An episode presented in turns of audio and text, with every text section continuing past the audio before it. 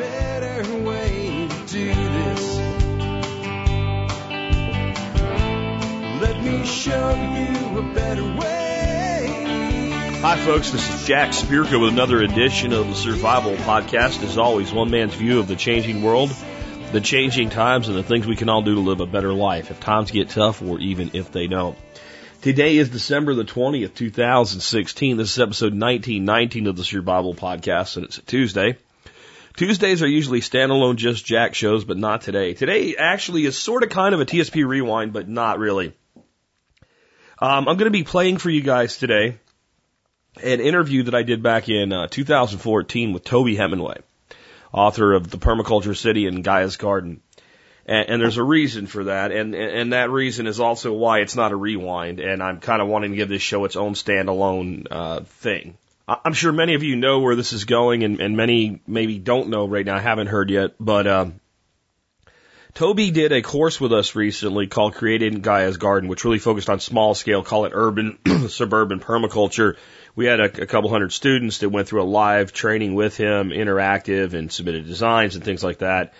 And um, I actually started that dialogue with Toby way back in in, in the, the late spring, I guess, maybe early summer, about you know working with us on something like that. And during that time, he he brought me into his confidence, and he let me know that he had been diagnosed with uh, liver cancer, which is, or I'm sorry, pancreatic cancer was the original diagnosis, which is a a, a, a just a heartbreaking diagnosis. It's something that people tend not to recover from. Um, it's it's it's largely within you know it could be a couple months to a couple years to five years a death sentence most of the time. And he had actually been given a pretty dark prognosis that there's no real way we can even do anything with chemo or surgery or this just not going to to happen. And basically was told to make arrangements but he was using an alternative treatment and what he wants to release about that, I will leave up to him. I'm not going to discuss it. And over the time as we were having these discussions, he actually began to improve to a point where his doctor said, we can do treatment now. This looks a lot better.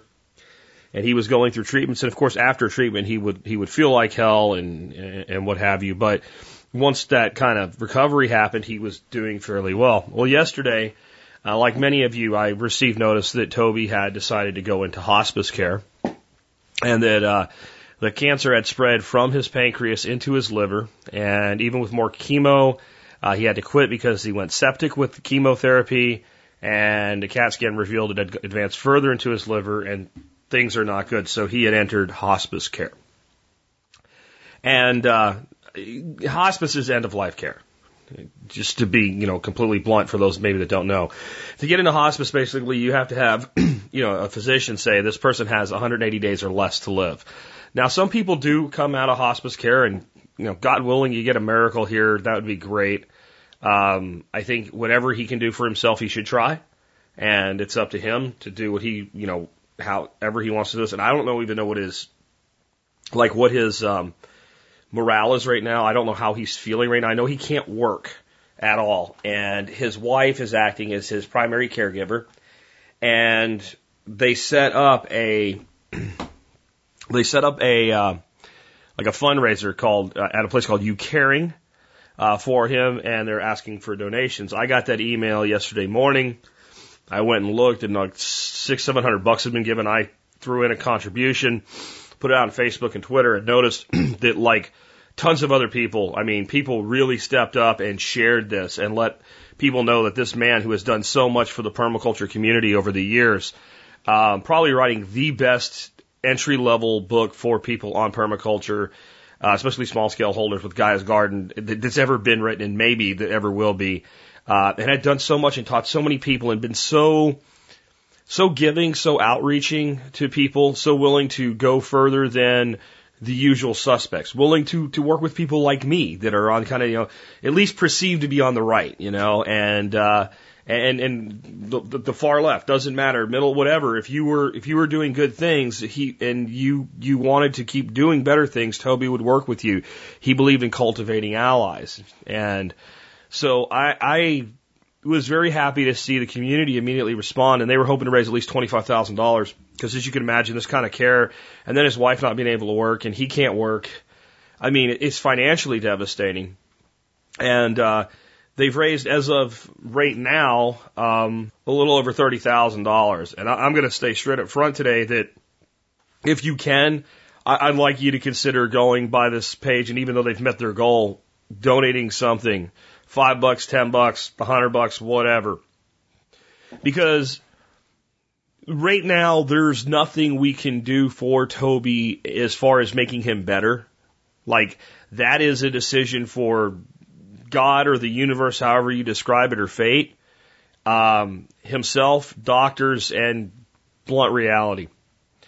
And he's not in a position where we can do things that are, you know, like go see him or whatever. I, I think he's he's you know he's choosing who he interacts with. I, I'm pretty sure. And chemo is brutal, and and this disease is brutal. And I lost my mother-in-law to this disease, and uh, she woke up a week before Christmas, the year that she passed, and uh, couldn't see.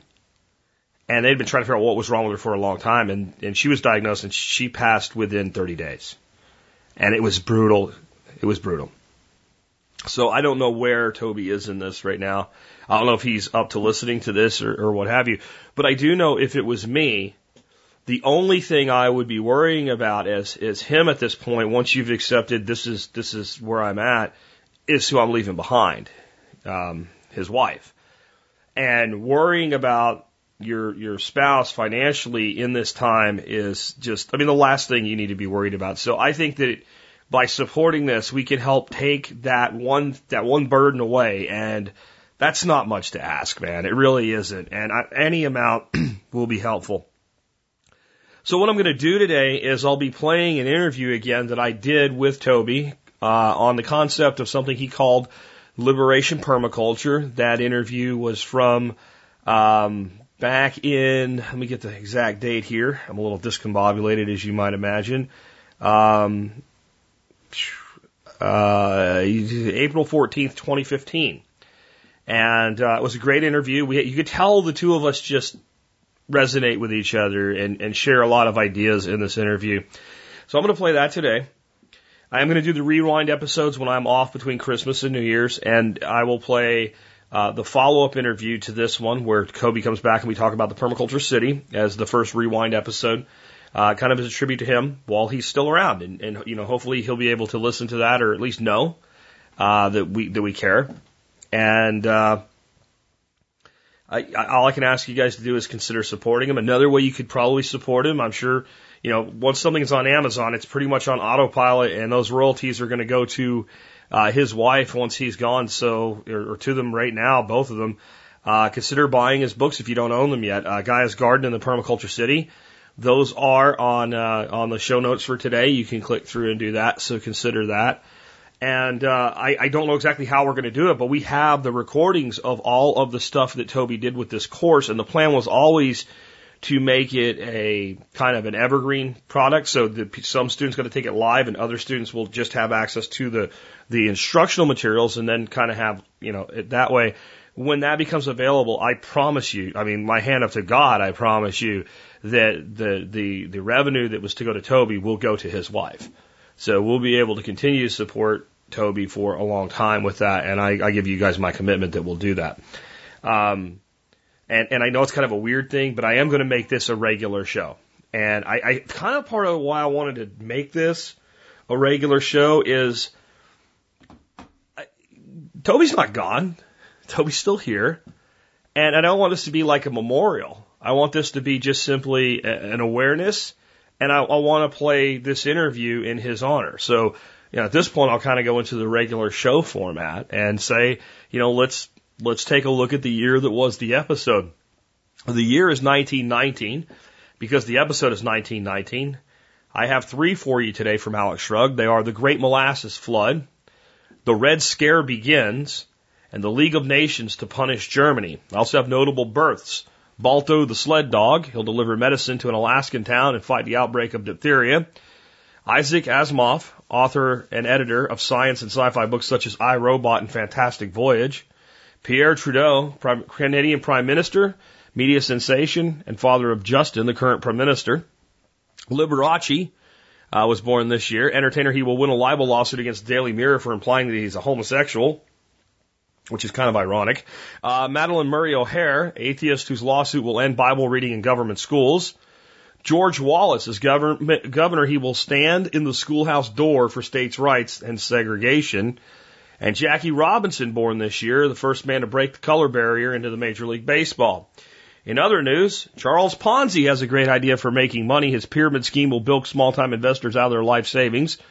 The German Workers' Party is founded. It's the Nazis' war hero. Adolf Hitler gives his first speech to the membership this year. And the first U.S. Army coast to coast convoy. They must use Indian trails. Lieutenant Colonel Eisenhower dupes the convoy into believing they are being attacked by Indians. Shots are fired, thus is born the need for the U.S. highway system. Anyway, uh, I'm going to read the League of Nations to punish Germany because it is the one that most is telling about where we're headed in the future from this point forward. President Woodrow Wilson rushes to Paris to hammer out an agreement. That is, he uses a hammer to beat you senseless until you agree with him. This is not simply a peace treaty between the Allies and Germany. Wilson wants to redraw the borders of Europe. So this kind of thing never happens again. His advisors are Colonel House, who is an administrator, and a 12th century medieval historian named Charles Haskins. Why 12th century historian? That was when Europe changed from battling warlords and into an administrative honeycomb of arcane bureaucracies. Wilson sees World War I as a symptom of not enough government. Ugh. He also wants a League of Nations that is more than talk. It should be the enforcement arm of the signatories. If anyone gets out of line, the League comes down on the offender good and hard. But instead of harmony and bliss, France wants to be paid back. In the end, Germany signs what is an open-ended agreement. The Treaty of Versailles calls for the admission of guilt and to pay back the Allies. But no amount is specified, which means everything you've got forever and ever. Most people realize how unfair the treaty is. Once Wilson returns to the USA to begin his campaign to ratify the treaty, he falls victim to a stroke. The U.S. Senate fails to ratify, and Mrs. Wilson, a woman who never attended high school, is left to run the country. The stage is set for World War II. My take by Alex Shrugged. Uh, the only nation that had any money was the United States. The Europeans had bartered heavily in order to win the war. Their economy should have collapsed long before this. In fact, Germany's Weimar Republic was already experiencing high inflation. It didn't hit hyperinflation for a couple of years yet, but it was already eating up what savings the German people had. For the United States, the Roaring Twenties was coming, but so was the Great Depression that followed that. Regarding the League of Nations, its primary goal was to disarm Axis powers and then disarm the Allied powers. Neither goal was achieved, so World War II got started. The League fell apart. Its original objective was at least to reduce the arms nations had and thus prevent war. War came anyway. Game over. I'll just start out with one thing I've never understood about the whole story with Woodrow Wilson. Uh, when he had the stroke, he basically became infirm, and uh, his his wife was like his, you know, like kind of represented him, and, and he remained in office until the end of his term. And it it, it always seemed to me like the reality was that Thomas Marshall, um, who was vice president under Wilson, should have should have been made president in in this time. But I guess things were seen differently. I mean, Wilson was not capable of doing his job. Um, never returned to health and eventually died of complications a few years down the road. Um, the other thing is when we look at World War One, and I say nothing good came from it we had a, a listener that took exception to that and said, "Hey, you know what? Poland got their independence after World War One, after all this time of, of, of different, you know, uh, different uh, overlords basically, you know, controlling Poland and fighting over it." And I responded with, "Well, how, how'd that work out?" I didn't hear back, and I don't mean to be facetious. But my, my point is that because of the way the aftermath of World War One um, happened World War II was inevitable. And there are certain things in history that are inevitable, but not everything in history is inevitable. In other words, there was going to be a Second World War. That didn't mean there had to be an Adolf Hitler for it to have happened. Adolf Hitler could have been, I don't know, run over by a truck and, and, and the world would have been a better place for it, but there still would have been a World War II in, in the way that the situation was laid out there. It was going to happen. In some ways, the result could have been worse in the final retaliations. And it's hard to imagine that with the concentration camps and everything else and the number of dead. But, you know, uh, if you ever study science fiction, when you think, well, it would be better if we would have changed this, you don't really know. You, you don't really know. And what that teaches us is that the decisions we make have consequences tomorrow that we cannot foresee. It also teaches us to look at the mega trends. And so, you know, when we look to the future and say things like, you know, automation and artificial intelligence are inevitable, but the individual things that come from them aren't. And it, it is understanding that that allows us to make the best decisions that we can. But I don't personally, and I, and I, this is a time of history for me that I find the most interesting in, in all, in all time. Uh, from 1900 to present day. That, that's what I've always found the most, probably because it has the most influence on my life and it means the most to me. So I've, I've studied this, this period of time quite a bit and I had a history teacher in high school who was very much kind of a right wing type that let it come through, but he was also very anti war. He was a Korean War veteran and the two world wars were something that were, um, very deep in his psyche and very, like he really worked overtime kind of teaching us about those. And I can't find anything that would have prevented World War II except not having World War One. Or I'm sorry, that, that's not an accurate way to put it, except handling the end of World War One differently. And, uh, we need to think about that when we want to punish our enemies. My take by Jack Spirko. With that, before we get into our interview today, let's uh, hear from our two sponsors of the day. Let me ask you a question. Do you have a favorite knife? A special knife? One you may hand down to a son or a daughter? How cool would it be if you had such a knife that you actually made yourself? With KnifeKits.com as your partner, you can do it. Check out the hundreds of options they have along with all the help you would need from books and DVDs to develop the skill of knife making. You can learn more at KnifeKits.com. Hey guys, as many of you know, I used to be a business and marketing consultant in my former life, and the advice I gave most business owners every day was, do what you say and say what you do. Well, Ready Made Resources figured that out on their own. All the resources from food storage to gardening to guns to alternative energy, ready made and ready to go for your prepping needs. Check out readymaderesources.com to learn more today. And our TSP Business Directory supporter of the day, which of course you can find at tspbiz.com, is Bath Time Renovations are your source for complete bathroom remodeling and handyman services in the greater Dallas area. Visit bathtimerenovations.com for great customer service and 20 years of experience in the trade. And remember, you can find all of the folks that support our community at the business directory at tspbiz.com.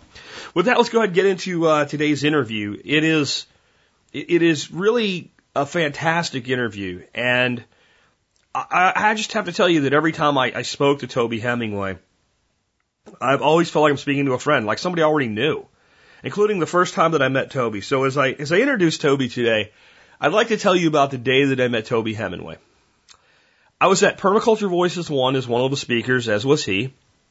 And it was toward the end. He was actually getting ready to leave. And someone thought, you know, Toby needs to meet Jack. So I was in, we were in like this big casino with, there was like multiple restaurants in it. It was uh, on a, on an Indian reservation.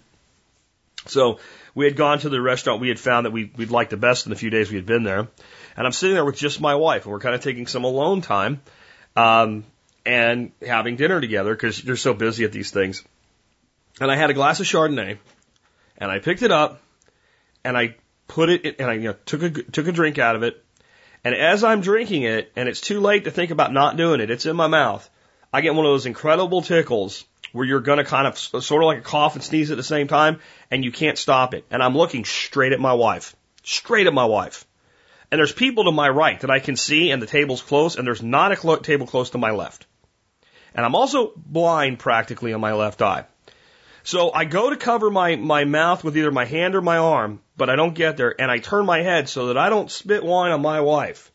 And I go, And I keep everything tightly closed, but a mist, like an amateurized mist, like out of a perfume sprayer or a spray bottle, fooms a cloud of Chardonnay into the air, and directly in front of me as I do it, standing there taking it in the face, Toby Hemenway. And, you know, now I'm discombobulated. I kind of like, well, and I'm like, that is so not the way that I wanted to meet you. And he was completely gracious. he sat down and had a drink with us before he left for the airport, and uh, we, we we kicked off a great great friendship. Uh, he's been on the air with me a couple times. Uh, there's been some times where things went on where I was attacked publicly. He had my back, and um, you know how I feel about loyalty, guys. It's it's a it's a big thing for me, and uh, I again I I don't know exactly what Toby's future is, but I know it's not it's you know right now it's not a bright you know path forward. And again, I'd like you to consider uh, to helping out his family through the fundraiser today. Again, you'll find it in the show notes. But without further ado, I want to take us back to uh, a couple of years ago, and Toby Hemenway and I discussing um, liberation permaculture. All right, thanks, Jack. It's great to be here. Hey, I have you on to talk about something today called liberation permaculture. I kind of primed the pump for that with a show last week I did called the, the real long, slow socioeconomic emergency, playing off the long, slow emergency oil thing and, and talking about a much bigger problem for mankind than just oil and how I feel that some of the things that you're talking about with liberation permaculture might help uh, humanity adapt to some of these many problems. But before we get into that, what I'd actually like you to do, just because you've never been on the show before, is tell people a little bit about yourself uh, what did you do professionally before you got into permaculture, and what led you to permaculture? Yeah, okay. Um, right. Well, I've been practicing permaculture for about 20 years, uh, and I actually came to it because I was really dissatisfied with my previous life, uh, previous career.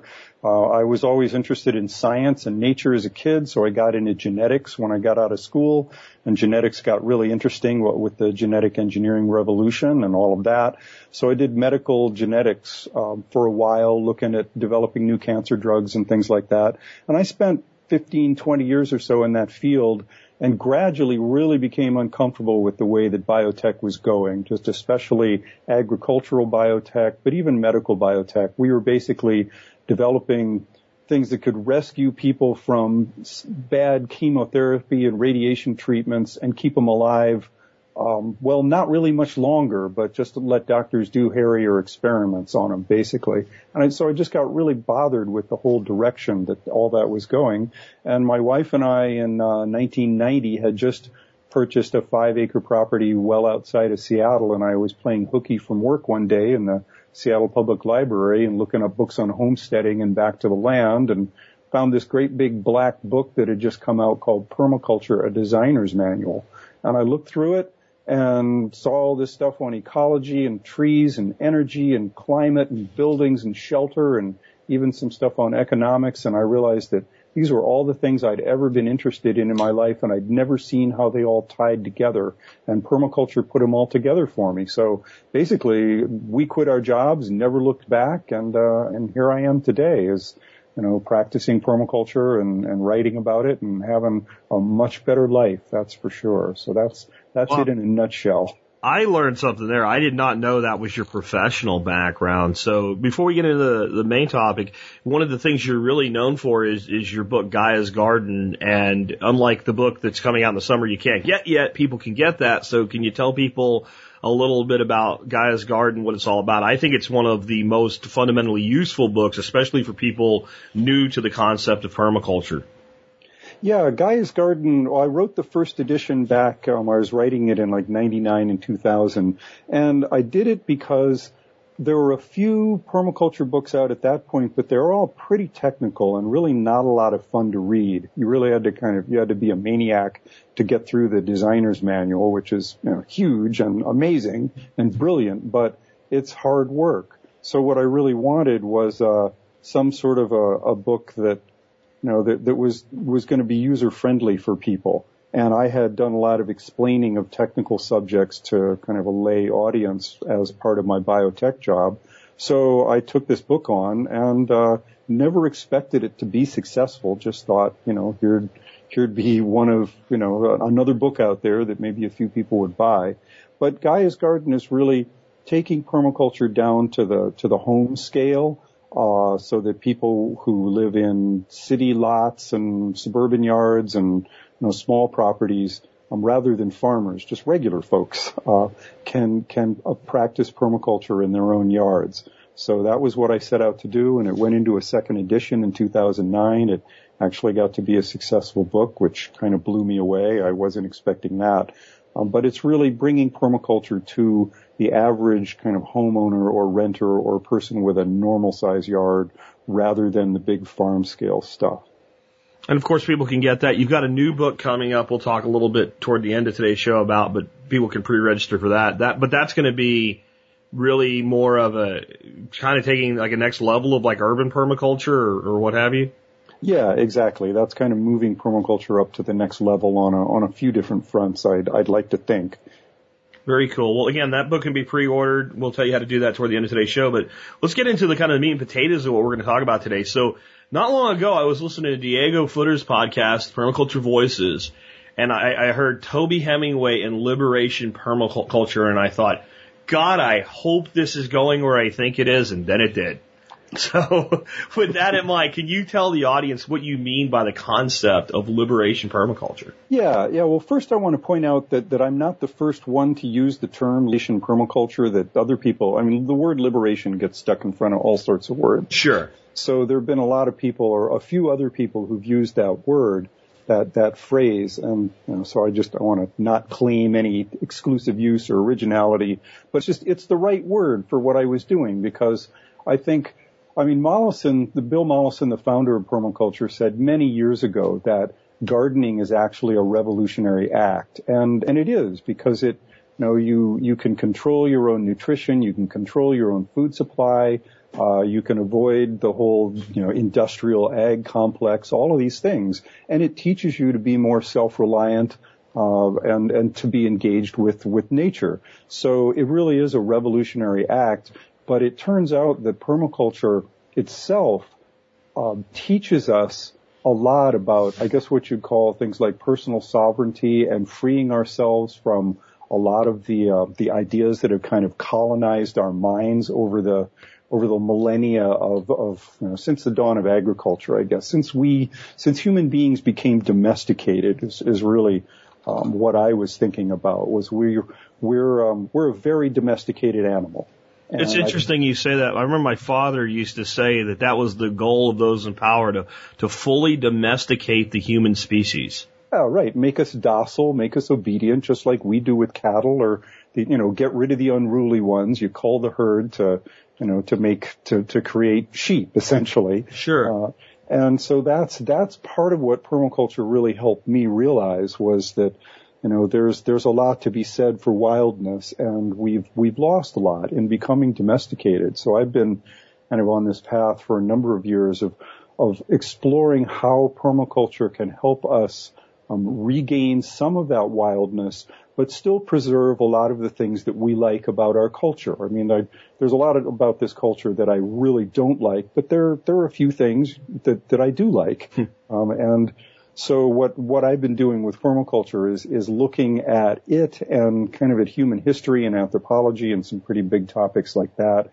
and really seeing how these things can become tools for, for liberating our minds and, and the planet from, you know, from the, the way that we've been colonized by concepts like the state uh, and and the way that we've been domesticated. So that's where I was going with this. what do you truly, mean by decolonizing our minds? I love that phrase, and it, yeah. I, I've heard what you've said about that, so I know. But I think the audience would love to hear what you mean by decolonizing our minds and moving from like this agricultural society where everything is about what can we take from a field to reclaiming our minds before we even try to move to the next level. Yeah, one of the big shifts that happened when we became an agricultural society for the most part, when most human beings became agricultural, was that we went from this understanding that nature would provide for us, that we, we belonged here on earth, that we were just one of the other animals who could make their living on this planet just the way all other animals could. And we went from that understanding of nature providing for us to nature was where the bad stuff came from. Because if you're a farmer, nature's where the deer come that eat your crops. They're where the bugs come. They're where the diseases come from. You want to fence your fields off from all that bad stuff out there. And then you want to work hard to grow your own food. And what, what came along with that was this power hierarchy as well as that, that this really allowed the control of populations because land was often owned by, by an elite. You, had these fields that were often owned by the nobility and you paid rent to them by tilling a certain amount of grain and giving a certain percentage of your grain um, to these elites. And this this is gradually what happened with domestication was that we lost our understanding that we could provide for ourselves by being a part of nature, and we we gained this idea that someone else was going to take care of us, and we had to work really hard uh, at our own stuff to make sure that we could be taken care of. So it, it, agriculture was really the beginning of hierarchy. Uh, and um, you know, there, there's a, one of the things that really blew me away was understanding the origin of the word Lord. Um, you know, the hmm. Lord of the manor, the Lord of the of, of the place, uh, is from an old English word or two old English words, hlafward, and hlaf is loaf and ward is keeper of or ward. So the Lord literally means the keeper of the loaves. The Lord is the person who controls the grain. The food. And that, that just tells you right there what's going on. So. Yeah. Yeah, I mean, and it's interesting when you were talking there about like how nature's where bad stuff comes from. It's all a matter of perspective. I remember when I first started doing a show, I was about two years into it, and a guy posted on the blog and he said, you know, I planted a garden last year and there were so many dadgone deer around it. I had to shoot eight deer to keep them out of my garden and I only got half of what I planted. And I said, your garden grows deer. exactly. Right? I'm like, you got a deer garden. I, I, I think I'd shoot 16 deer and let them have all the vegetables. I, I, I don't see the problem, and I think there is a dichotomy like that. You talked about it being like the difference between, you know, the the the plains-based civilization, city people versus the hill people in uh, in California at your presentation. Right. Yeah. The um, and this goes to a, a Yale professor that I've learned a lot from, named James C. Scott, who wrote a really great book called "Seeing Like a State." Uh, and another one called The Art of Not Being Governed. And he talks about how the major civilizations have all been valley based because valleys are flat. You can put out roads. You can easily um, reach the population in a valley area and you can plant it with grain. And grain is really easy to measure. You can look at a field of grain and know roughly exactly what, or roughly what the yield is going to be from that field. So you can figure out just how much to tax everybody and you can control a large area. The urban centers were able to control the valleys, but out in the hills it was harder to get to. And hill people tend not to grow grain. They grow things more like tubers or fruits or you know, greens and things like that. And it's really hard to measure those things. So the hill people became um, what Scott calls illegible to the state. the state had a really hard time getting control of hill people. And that was true pretty much all over the world until 1945 when, you know, people got tanks and radio and, you know, when the state had all these tools to move up into the hills, the interstate highway system, all of this. But hill people even still are a little wilder, uh, you know, less domesticated and less easy for the state to control. So my, my big realization was that permaculture talks about guilds and we talk about growing a wide variety of crops. We're not really a grain-based culture in permaculture. And permaculture itself is kind of illegible. It's, as far as James Scott's definition is, is concerned, it's hard to tell what the yield of a permaculture garden is because there's so many different yields and many of them are just not measurable at all, like insect habitat and, you know, butterflies and, and bird habitat and cleaning water and generating healthy soil. Those things are not taxable. They're not legible. And so to me, this is part of permaculture's ability to liberate us from, from what I call the meme of the state. That we, we get a great deal of freedom by doing activities that are legal, but illegible. And that's, that's what we can do with permaculture. Now, you don't necessarily mean that we should all go back to living like, you know, Stone Age hunter gatherers, though I think there's a lot to be learned from that lifestyle. You're not anti-technology. You're not anti, let's say, real modernism as far as being able to improve the quality of our life. But it does sound like you're pretty much anti, anti, uh, anti-state.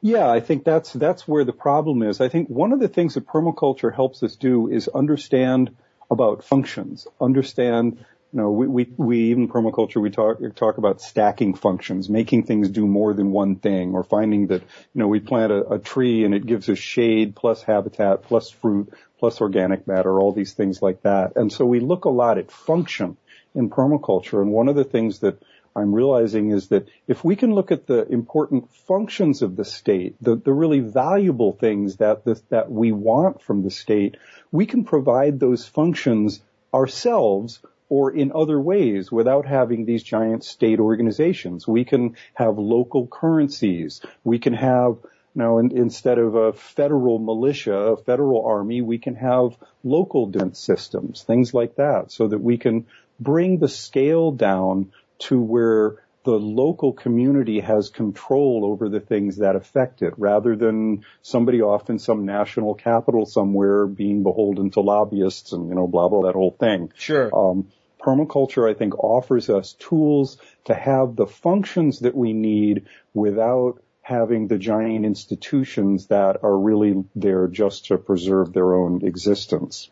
Yeah, there's a, something called the iron law of bureaucracy that states in any organization uh, that the individuals that make up that organization will largely split into two camps. One will be the group of individuals who who, who really take to heart the mission and they go out and see to the mission. And the other half will be the people that are, are have the allegiance to the organization themselves and they will always be the ones that rise up in the bureaucracy of that organization and they'll always be detached from the people in the field and the disconnect will eventually get to the point where the people that are actually trying to accomplish the mission quit. And the only people left are the bureaucrats that simply want to preserve the entity itself. Right. And boy, look I, at government and geez, there you yeah. go. it's the classic example. I absolutely believe that's true. I've seen it happen in institutions that I've been involved with as, as they grow. It, it becomes all about the survival of the institution rather than performing the function that the institution was actually designed to do.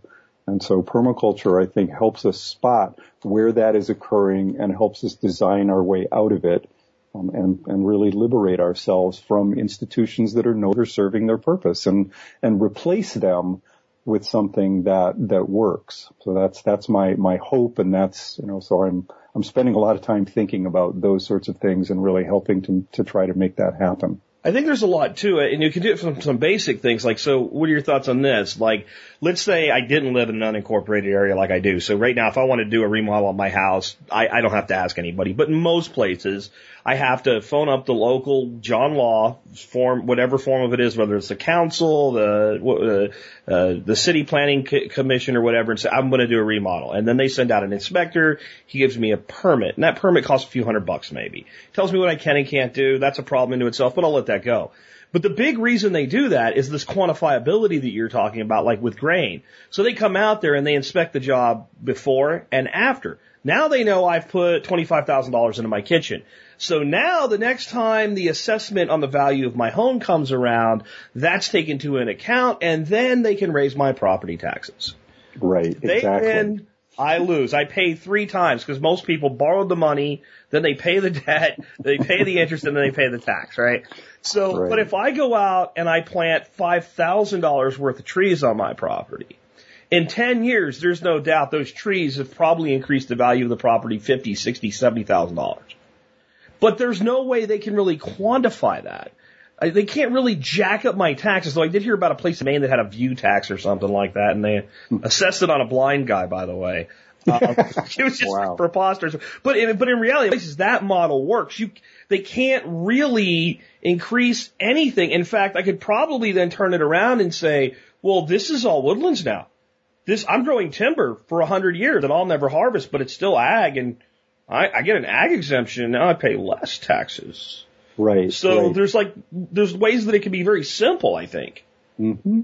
Yeah, I think, and that's that's this idea of being legal but illegible, just doing things like that, or you know, instead of buying fancy new stuff, you know, from from some place and, and remodeling your house with that, um, put in a natural plaster on the walls or a um, you know, a cob, a rocket mass heater made of cob. And when an inspector comes to look at that, you know, it's like, well, you probably decreased the value of your house because you got all this mud inside or something like that. So, you know, doing doing things that are going to be off the radar screen like like that that are that are still perfectly legal. Yeah, where they're just like- kind of scratching their heads. Even if they wanted to say, you know, the heat, that most of the inspectors wouldn't even recognize it as a mass, as a mass for a heater. That's just a cob couch. We sit on that. Right, exactly. They, Yeah. they can't comprehend what they're actually looking at, I think, in, a- in a lot of situations. And there's always going to be, at least, and I think in our lifetimes anyway, what I call the interactive edges of society. In other words, there's this place we want to be, and there's, we'd rather be left alone, but there's going to be certain places where we have to interact with society. And instead of always, you know, the headlong assault, I'll do it and you can't stop me, we need to be a little more sophisticated about how we do it. Yeah, exactly. And this is this is where um, I, I used to be on the board of a wonderful organization in Portland, Oregon called City Repair, and they are very much push the edge of what is permittable when they put up, you know, public structures, um, little cobs, cob buildings and and straw bale things. And they go into the building department and have a conversation with some of the inspectors and, and really try and work things out. You know, we want to do this. How can you help do this rather than have an adversarial relationship of, you know, we're going to do it and we don't care.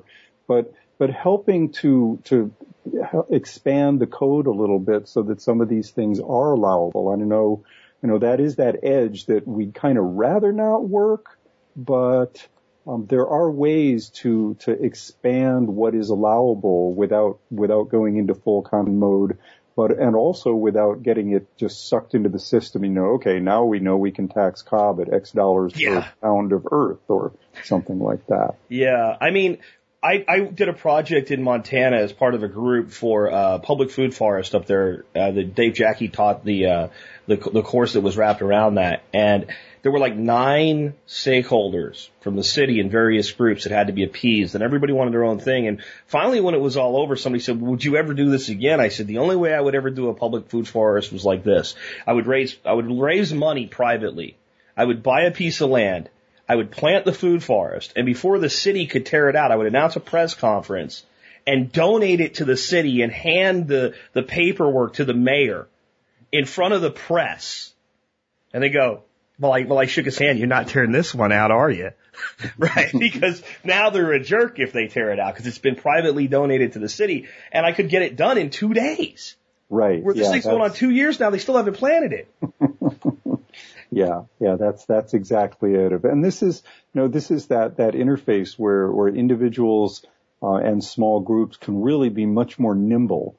Um, and then, right, be, because we can distribute this information and make everybody aware of what we've done, then it becomes public and it and it becomes much more protected. So that's a brilliant strategy. I mean, have you heard of Ron Finley? Oh, sure, right. I've met Ron. Yeah, Yeah, he's, he he's didn't. great stuff. He didn't ask permission. He just did it and did it and did it. But then he was also working the other side. He was going to the city council meetings, and and funny enough, as he started to feed his community, more and more people started to come along for the ride. And eventually, it's like we're going to look really stupid if we keep doing this, and we need to get out of the way. And I think that's another weapon we can turn against government is is to do something that's actually pretty easy with government if you're smart about it. Make them look stupid. And, and the way I put that is, see, I don't care what you think about me. I really don't. And I, I don't think you really care what people think about you either, as long as they're accurate in why they feel that way. But a politician cares very much what people think about him because his job's contingent upon it. So that's an advantage I think these small groups and, and, and individual renegades have is that I'm not trying to win your opinion. I'm not trying to win your favor. All I'm trying to do is accomplish the goal that I have. And if I can make it where the person that has the power to get in the way of that goal looks dumb or bad or poorly for getting an A, they would prefer not to look that way. So that can actually be turned against them. Right, exactly. That that if we're doing things that are that are of value, that are in service, that are right for the community, when when we, you know, those of us who are right on the ground, we can see the needs that need to be taken care of, and in in small groups, take care of those things, and then say, okay, look what we've done. You know, isn't this great? Uh, you probably don't want to tear this out, do you? And, and group, groups like City Repair have done that all over the place, where they create something lovely and beautiful and really desired by the community, and then you know the mayor comes by or something, or the city council comes by, or the Department of Transportation comes by and says, this, this isn't following the rules, but they can't get rid of it because the community loves it and it would make them look really terrible. Yeah. Yeah, and I think the smaller the governmental body, the more oppressive they can be, but the easier they are to to to get in the way of. S- Right. So what I mean is like the most oppressive organization in the world to me isn't a city, it's an HOA. You want a group of people that just get in the way of everything sustainable, go find an HOA full of blue hairs and they'll do it, right? Um, but, and that's, that one's a little tougher because there's a, like, to me, that's a problem in of itself because anybody that voluntarily chooses to live in an HOA is a person that goes, you know what? Just don't have enough government. City, state, local, county, federal, not enough, need more. So that's, that's an uphill battle. But like a city or, um, uh, like a, a township that has these weird ordinances, it only takes a few people to throw everybody out of their job that are just ticked off enough to swing the other way in the next election. And these people do not want to lose their job because many of them, I hate to put it this way, but I don't think they'd have much else to do if they weren't in an elected office. Right, right, exactly. And one thing that's really working in our favor these days is the fact that we are looking at higher energy costs and you know here here in the western US we're we're in a big drought. Uh, so things like going to your HOA and saying, "Look, our lawn consumes so much water and it's really irresponsible for us to be doing this. And if we put in trees and and you know low you know native plants or whatever it is you know present a plan that shows a real benefit to the community and shows how it solves all these issues that's way better than just sprinkling your lawn every day the HOA is under a kind of pressure then to do the right thing and it's it's really hard for them to to just no we're going to keep on using tons of water in the middle of a drought you know, they, they can't. They can't do that. It's, it's becoming illegal in places. So present them with a solution that works for them, that saves them money, that makes them look good, and also gives you the things that you want to do. You know, I think another problem that I see with this whole twisted form of civilization we've created can, can be summed up with what the HOA's main goal in life is. Preserve the property value. Property value. Yep. Right? That's the biggest thing we want to make sure I preserve the property value. Where if we lived the way our grandparents did, we wouldn't give a damn because I'm never leaving. Right. This is my home, so I'm not worried Right. about the resale value. And the more it's worth, the more they tax me on it. So I don't want it to be worth anymore. Right? I remember my grandfather hitting a, hitting a, a fit because they just raised his property taxes to $213. Right? so, so I mean, he didn't want his property value increased or even maintained. If they had come and told him, you know what, you know what, Biff, your place is worth 1500 bucks, he would have said, good, here's your dollar, go away for a year. Right. And- exactly. And it's this kind of mentality that it's not my home. It's what I own for a time so I can make more on it and get one just like it, only better with, and get more out of it. And it's like constant moving up where America used to be a place the starter home meant it was a little home I could add on to it. I could put a garden in the backyard. I could do this and that with it and I could make it what I want. Even though I was buying a, an entry level home, I would grow the house. Where now as we exceed the capacity of the house and move to another one, so it's become very important to us that when we exit, you know, we can, we can take some money with us on the way out. Or even if I'm going to stay there, you know what? It's been 10 years. I'm going to take money out of my home. I'm going to take a loan against my own property, which doesn't really make a lot of sense either unless you're living in this twisted modern society. Right. And that's again one of these places where we've been really brainwashed. We've lost the concept of a home.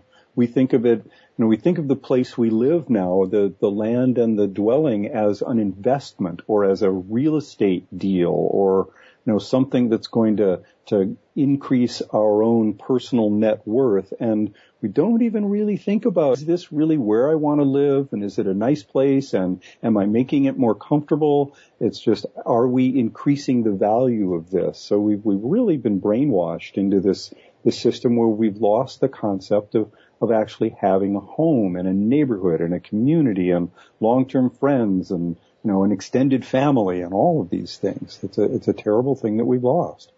And I think you can see that, like, because now we have a society that when somebody gets old enough to need some help, we put them in a home. Uh, and hopefully they've saved enough money so they can pay for it, by the way. Uh, where we used to look to elders as like this source of wisdom. And it was often the, the elders who maybe were, you know, firing a few blanks in the mental capacity here and there, but all of a sudden something would come up that no one knew what to do with, but grandma or great grandpa knew what to do. Yeah.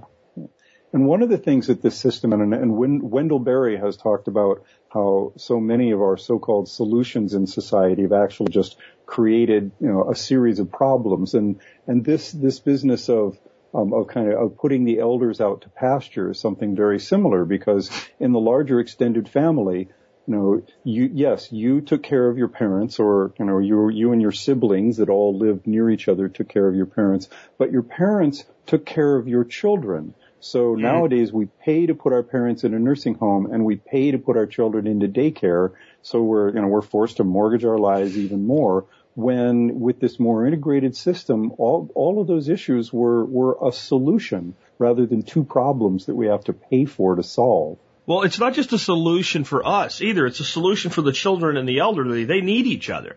Exactly. Because we're, the middle-aged person's killing himself to earn a living, whether it's by the sweat of his brow in a field or in a cubicle.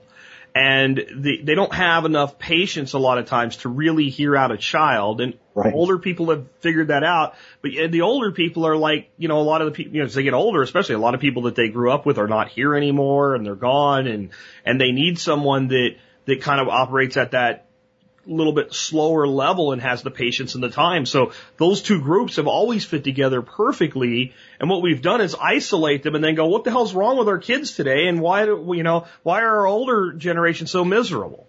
Right, right. Yeah. I mean, I think most of us have fonder memories of our grandparents in some ways than our parents. I can remember watching my parents with their grandchildren and how mellow they were and how sweet they yeah. were and just thinking, you know, wow, I wish they'd treated me that way, but they couldn't. I mean, you know, they were too busy and I was too in their face as a little boy and that, that sort of thing. But my grandparents, they could handle it because they could they could always give me back to my parents. Exactly. yeah, I have a grandson now. It's simple. It's easy. You know, you you you, you bring them over, you spoil them for a day, and you send them home, and you don't you worry about basic manners and things like that but you don't get real uptight over the little things that really aren't that important that when you were a father you did. Like you wanted to get everything right and you only had so much time to get it done in. And as a grandparent you're like, well that's his dad's problem, but okay, you smarted off to your grandma. That we're going to talk about.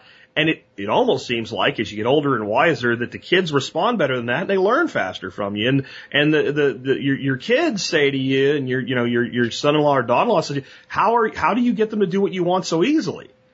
And you're like, well, if I could tell you, I would, but I really can't because you're not going to listen. right, right, yeah. And these, so these are some of the issues that, you know, that I think we're working with here of just what is it about this culture that we want to preserve and what do we really need to jettison? How do we, not, and, and as you, as you asked earlier, you know, we're not talking about going back to the Stone Age. I mean, I don't think that's what humans do. We retain some of the things that we've gained. Uh, and so what, you know, what I'm looking at with this idea of, of liberating ourselves with permaculture is what are the best pieces of different cultures? And, and one of those pieces is that I'm looking a lot at horticultural societies as opposed to agricultural societies, societies that base themselves more on gardening rather than farming, where they do a certain amount of hunting and a certain amount of wild foraging, and they do a certain amount of, of garden scale, but not the giant, you know, clearing 10,000 acres and planting GMO soybeans that, that we're growing in polycultures that we're allowing natural succession to occur, that we're increasing biodiversity.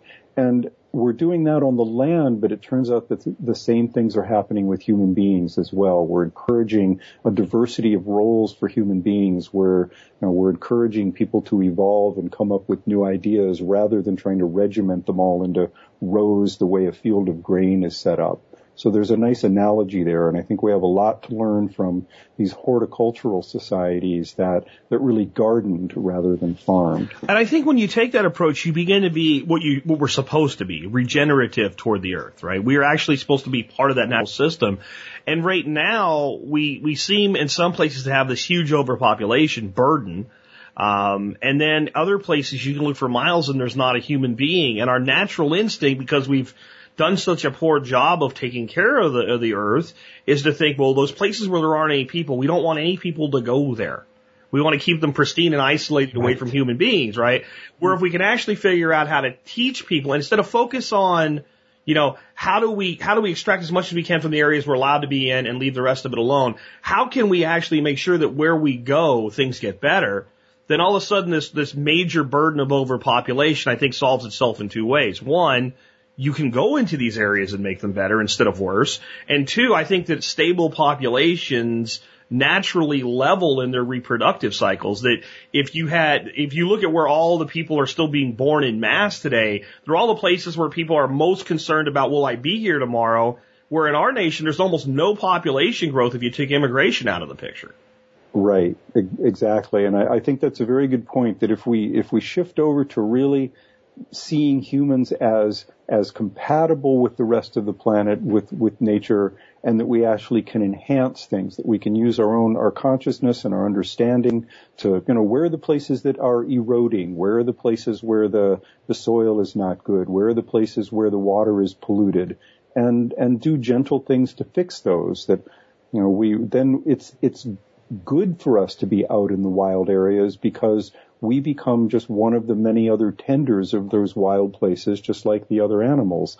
Uh, and we also then would preserve those wild areas in a, in a different and better way. If we set them aside and sequester them and say, you know, humans can't be here, but the moment resources get scarce, just like the Alaska National Wildlife Refuge, you know, we're never going to touch this. This is pristine. Sure. Oh, there's oil there. Oh, oh well. Yeah. yeah right? mm-hmm. That's it. Whereas if there were people, and, and there are people living there, but we don't really recognize the Inuit and people like that. But, you know, if there are people living there and it's their home, you're really going to think twice about, well, you know, we're just going to send in the bulldozers and scrape it off and drill through it. Well, and, and they're going to think twice about letting you too.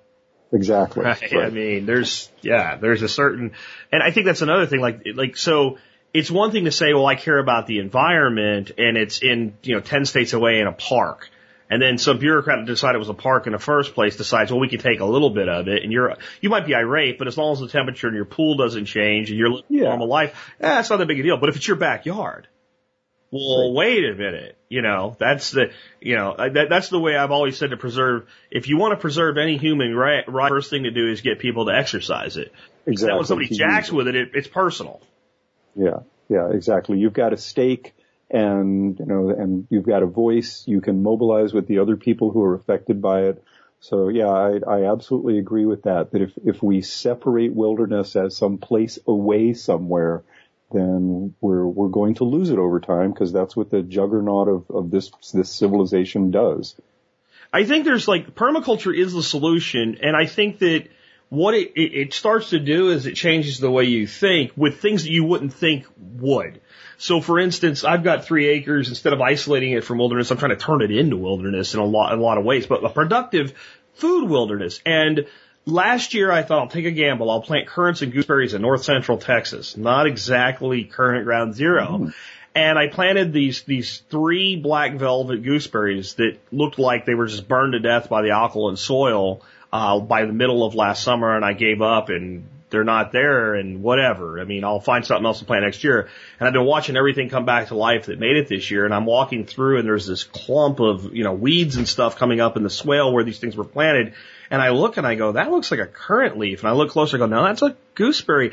And th- two of the three are gorgeous this year.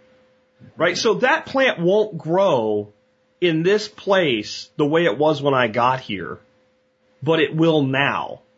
And, and see, I think if you, we could start teaching children things like that, then when they're lied to by society that basically says the human race is a virus on the planet, they'll know it's a lie, but yet they'll still look around and go, well, we're acting that way. So that means we're not being human.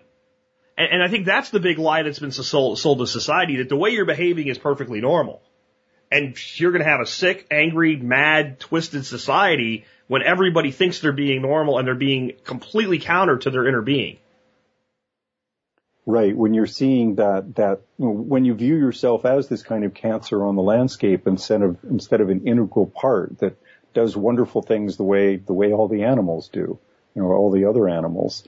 Uh, exactly, and that's that's I think part of this idea of rewilding ourselves, re you know undomesticating ourselves, and and reconnecting so that we actually see you know that that we we increase biodiversity when you know when when we bring in our favorite plants and put them in. We we build the soil. We we're capable of doing really really wonderful things. So you know so let's get out there and start doing it. And there's no other creature that we know of that can actually look at an empty field and say, in 10 years there'll be a forest there and make it happen.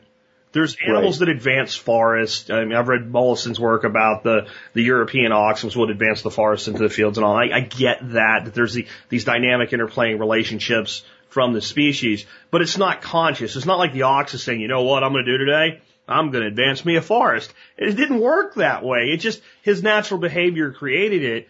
And I think our natural behavior does create a lot of these things but our capacity to think, if it's not controlled, backfires on us because we start thinking in, in scarcity mode. I, I've got to right. have more. I've got to take. I've got to be able to store. I mean, the thing you didn't say about grain, not only is it taxable, it's storable. Storable, right. So that makes a bunch of things happen. One, it starts with the mentality, acclamation of wealth and property.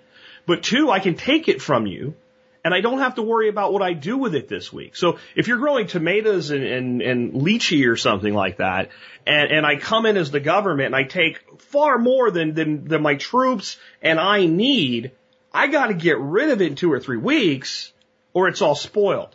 But if I take your grain, I can put it in a silo and I can keep it for two years. Right. Exactly. Yeah. That, that idea of a storable surplus is, is really transformative. All sorts of things come from that. All this, this hierarchy comes from that. Whereas if we are just, if, again, if we, if we lose that scarcity mentality of, you know, there's, there's going to be enough. There'll be a next harvest. We can grow something else. And I think that's, that's one of the wonderful things that I really love about your work is that, you know, I think there's this cliche of the survival mentality as being, you know, or preppers as being people who hunker down in a bunker with their guns and their two years of food uh, in, you know, freeze dried and in bins.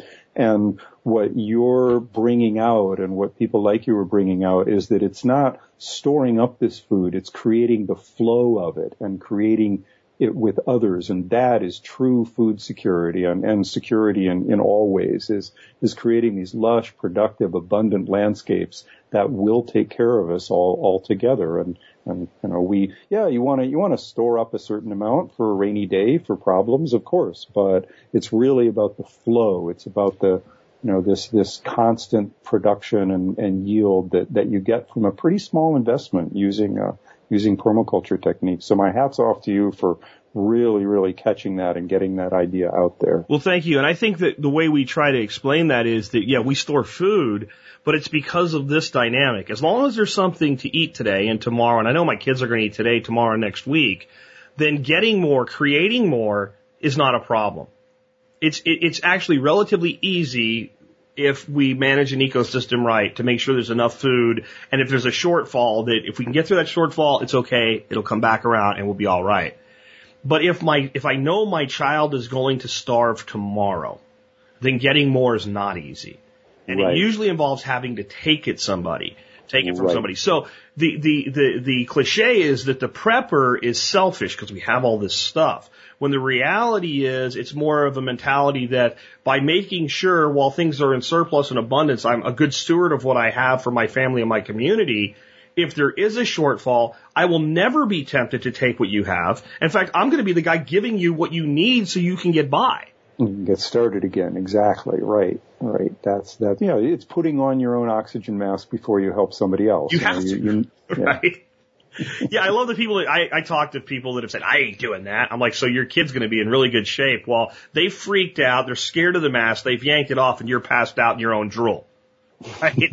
you know, I mean, you got to think a little bit more instead of these reactionary things. That's that's another thing I love about permaculture is it requires thinking, and a lot of what you're talking about leads toward the world of, of anarchy, which there were some really interesting mixes when you put a giant A up at Permaculture Voices. There was there was one girl sitting six seats down to my left, and I swear to God, went ooh, shiver. Oh my God, it's oh my Toby. What do we do? You know, and it was it was it was funny, but um, my my feeling is that it is our solution, but it's largely misunderstood because there are people like, oh, that's dangerous or whatever. And my response has always been, but the people that you fear are never going to take up that philosophy. They're the ones that don't want it. Right, right. I mean, I think that's part of why the idea of anarchy has has so many really scary connotations around it is because it's it is the scariest idea in the world to the state, to the powers that be. That and and again, if you look at the root of the word, anarchy does not mean no rules or no laws. Arcos means ruler, so it's it's no rulers. We're taking care of ourselves, and to me, that requires the most self-discipline uh, and the most conscientiousness of of any form of of government or form of order is where we're doing it ourselves on on whatever the smallest scale possible is.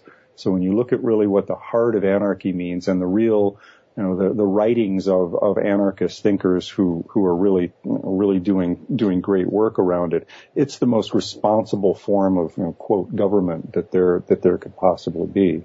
So we need to get rid of this fear that's, that's been, been really, again, brainwashed into us by the state, I think, is, you know, anarchy is this horrible thing that's, it just means everybody killing everybody else and stealing whatever they want. Uh, and that's a, a really great um, idea for the state to propagate. So we need to really root that out of ourselves and understand that that anarchy would be the, in, in the true sense of the word, is the most responsible form of of civil order that we could possibly have. And I, I think people get that in a twisted way because the objection is always, well, anarchy would be great if everybody was ethical and moral and responsible, but since they're not, we need the state. And my response to that has always been, Stop worrying about everybody else.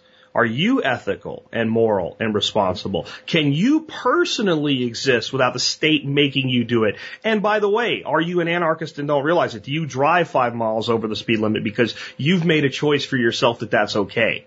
You know, and in every place that you've ever chosen to voluntarily violate the law because you felt like you could get away with it and it was, it was okay, you, you've exercise some level of anarchism. And by the way, if I, if I removed all the law and it was okay for you to run down and knock an old lady in the knee and steal her, her pills out of her purse, are you going to do it?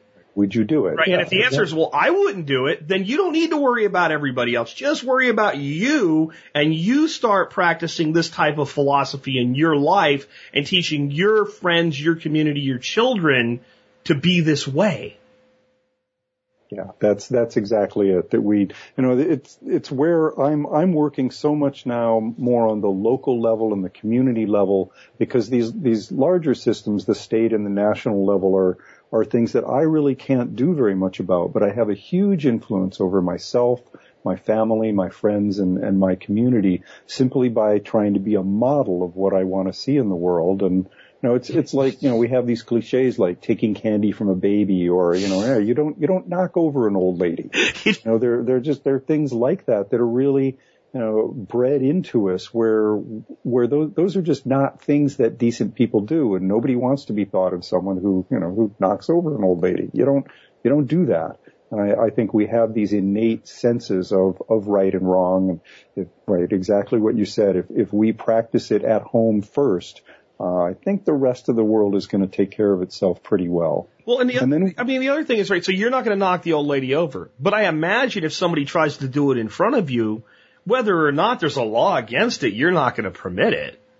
Right. Yeah. And and this is one of the things that I think we can learn from from earlier societies, from non-agricultural societies, is the way the way that they have kept things in control traditionally is that they they're very flat hierarchies that that accumulating lots of material goods is something that, that many hunter-gatherer cultures know is not, not healthy. And they actually have real mechanisms for redistributing surplus and making sure that no one you know, gets too proud or, or too much control. And if someone, if someone is, if someone's starting to hoard stuff, the first thing that happens in a hunter-gatherer society is that, that somebody starts making jokes about it. You know, oh, what's wrong with you? You scared of a rainy day? You know, what are you lugging all that junk around for? That sort of thing. And if that doesn't work, if they don't get the message, then the next step is two or three big guys go up to them and say, you know, you really should let go of that stuff.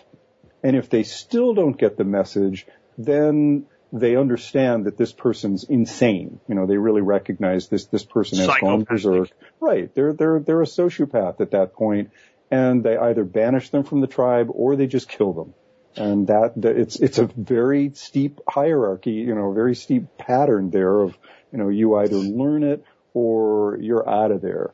Uh, and and those that, so that's the sort of, of mechanism that a true anarchical society would have is that it only takes you know two or three people going over to someone who's being unruly saying you know you need to stop that and you want to stop it before they get their big gang of 20 guys yeah. who you know tries to control the whole thing. Yeah, definitely. I think the other thing is like so in traditional anarcho societies, in most tribal societies, that's what they are. There might be a chief or what have you, but he doesn't necessarily have a lot of what we would think of as power or authority, and he certainly doesn't tend to have what you would think of as a lot of wealth.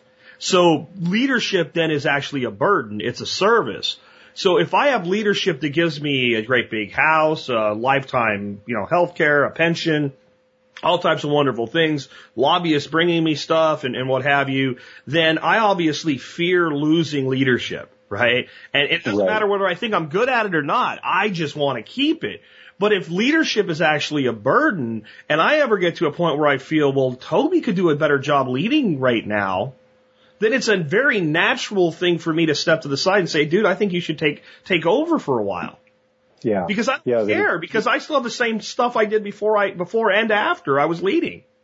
Right, right. That's it. That there are not these huge benefits of more power, more goods. That it actually is is work for you to do, and understanding that that our our leaders are not born with a crown on their head. They're just they're putting on a hat to get a particular task done, and when the task is over, they set that hat down or they give it to someone else, or you know they get ready to pick it up again when that job needs to be done again. And instead of having these entrenched power systems where you know the divine right of kings or you know, I'm a senator because I'm better at all this than everybody else. It's just, you know, you're, you have a task to do. So you're focusing on the job rather than, you know, how much power, how much, how many, you know, what, what size house can I get for, uh, for doing this job?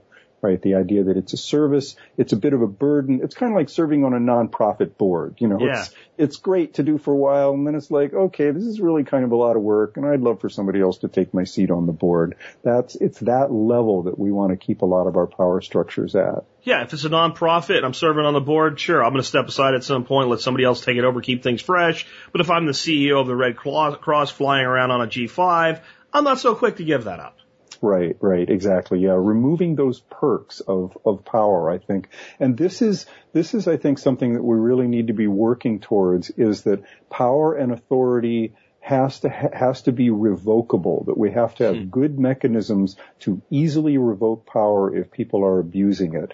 Because then then you can give people authority to get a task done, but written right into the charter is and, you know, if you're not serving the public good, we can pull you right out of it really easily. And if your benefit is independent of your service as a leader, right? So if, if people in a, in a community basically benefit from their positive actions in that community, they benefit, like, it, it doesn't even necessarily mean people, one person might not be able to be what we would look at and call wealthier than another because they worked hard or whatever. But when the wealth and the, and everything is connected to the power, then you get into a, a, point where you want the power solely for the wealth and for the prestige and for all the other things it brings. Where if those two things are separated, neither of them is the problem they are when they're combined.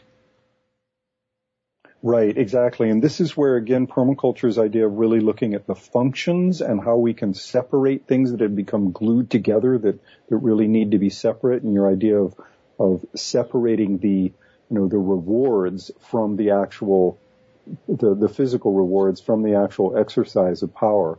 And that's, that's where, again, the scarcity mentality that agriculture has given us comes up. That, that if I understand that I'm gonna have food, that I'm gonna have a place to live, that my community is going to help take care of me if, if I get hurt or if, you know, if my crop fails or something. If I already know that just in the background I'm in good shape, then I'm not going to need to grab power to get, try and get more of that stuff. I can, I can come from this place of abundance and understand that it's gonna be fine. I've got enough food. My family's gonna, gonna eat. All that's taken care of. Let's go out and have fun then rather than, you know, this fear thing of trying to grab more and more and more and, you know, get that third vacation house and these sorts of things. I don't know. We don't want those burdens. Yeah. And I think that one of the things we have to work on though is, is people is for these anarchist groups to coalesce on their own, this self-organizing structure and actually develop to a point where they become communities and things like that is it's not just the leaders that have to be very educated and understand wisdom. It's, it's, it's, it's everybody in the group. So the way I try to explain this is with a, like a simple little analog, analogy story, uh, where there's this farmer and he lives across the street from a, a man and his son, and then there's this big brush pile down the road on the farmer's side of the road. And this little bird comes and starts building a nest in the brush pile.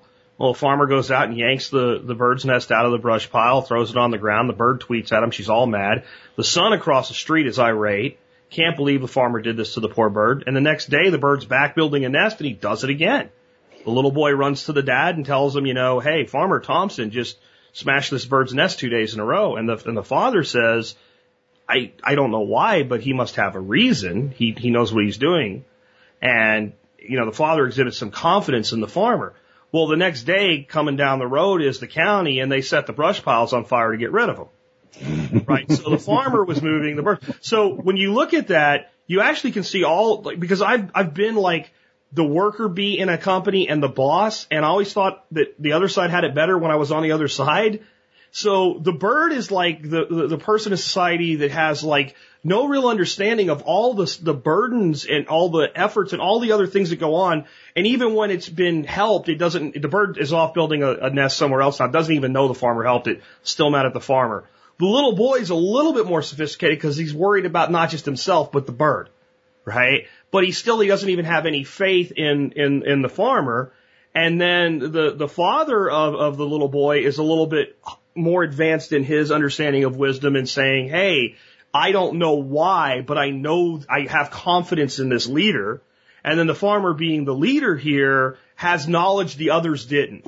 He knew the county was coming to set the brush piles on fire. Right. Right. And there's so there's this trust in there at each level of kind of trusting that the the next level understands what it's doing. But but you you need to have a small enough community where you know where you actually do have some sort of direct connection to that that leader, where the leader is leading because of competence, not because of force or fear, but simply because we recognize that that leader is competent at this thing. That's that's what real leadership is, and and we love that. We are we're herd animals, you know, or or pack animals. I watch my my dog play with other dogs sometimes, and they hand leadership off to various different dogs based on which one looks like it's having the most fun, or which one is the best hunter, or which one has found the coolest thing. We we recognize competence and we we give leadership to to those competent people in their field and then when the game changes we shift our our our handing off of competence to someone else rather than being born with a crown that you keep all of your life Definitely. And, and what that brings me to is the, the final part of the story, right? So if I had most people that could draw well, and I told them that story and said, draw a picture of the boy, the father, and the farmer yanking the thing out with the bird tweeting, what percentage of people do you think would draw the farmer as an old man? That's really But there's no reason yeah. whatsoever to believe the farmer's an old man. He just had knowledge of something. So we can't always expect that our leaders will come from a certain family or be a certain age or gone through a certain training. Many times it's simply that this person has knowledge of something and that leads me to another scary word that you used out there that freaked out the anarchists right after you freaked out everybody else. socialism. And, and, and socialism, of course, as a government idea, I think it's a terrible idea. But as a human idea, I think it's a natural idea because if we were on an island, we all got stuck there together, and you told me your background, I'd say, well, guess what, Toby, dude, you're our medic.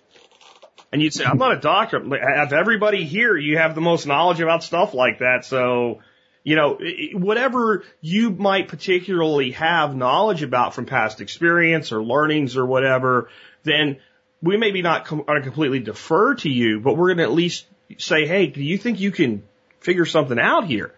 And I think that's how societies naturally organize. Right, I, I think so too. They, they, I've, I've been in, in Hawaiian villages, native Hawaiians, and watching them planning an event and they they all they really recognize you know well your pigs are nice and fat this year so we'll ta- we'll have one of your pigs for the luau. And well your you know your harvest didn't really go so good this year so that's fine because you've been good in the past. We'll give you a free ride you know.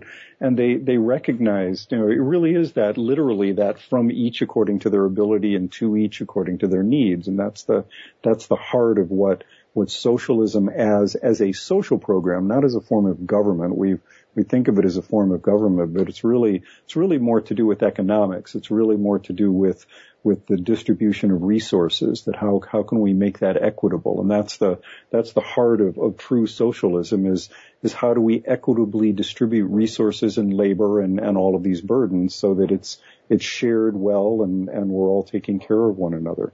But as long as the state's involved, people make that decision that aren't part of the production and the and and the, and, and the the the reality on the ground. So when you say redistribute, what people think of today is, well, that's right. Take this guy's efforts from Dallas, Texas, who's busting his ass every day, and give it to somebody sitting on their ass in Newark, New Jersey. Right. Not that there's anything wrong with Newark or Dallas is the perfect place. Just that's that's what's in the head where what you've just described, everybody that's part of that system knows everybody else that's part of that system. There's a, a, very small cap on the total population of a society that can function that way. And once it gets to a certain point, it almost has to splinter off and do its own thing. And then I have, as a voluntarist, the ability to say, I don't want to be part of this society. I'm going to go be part of this society.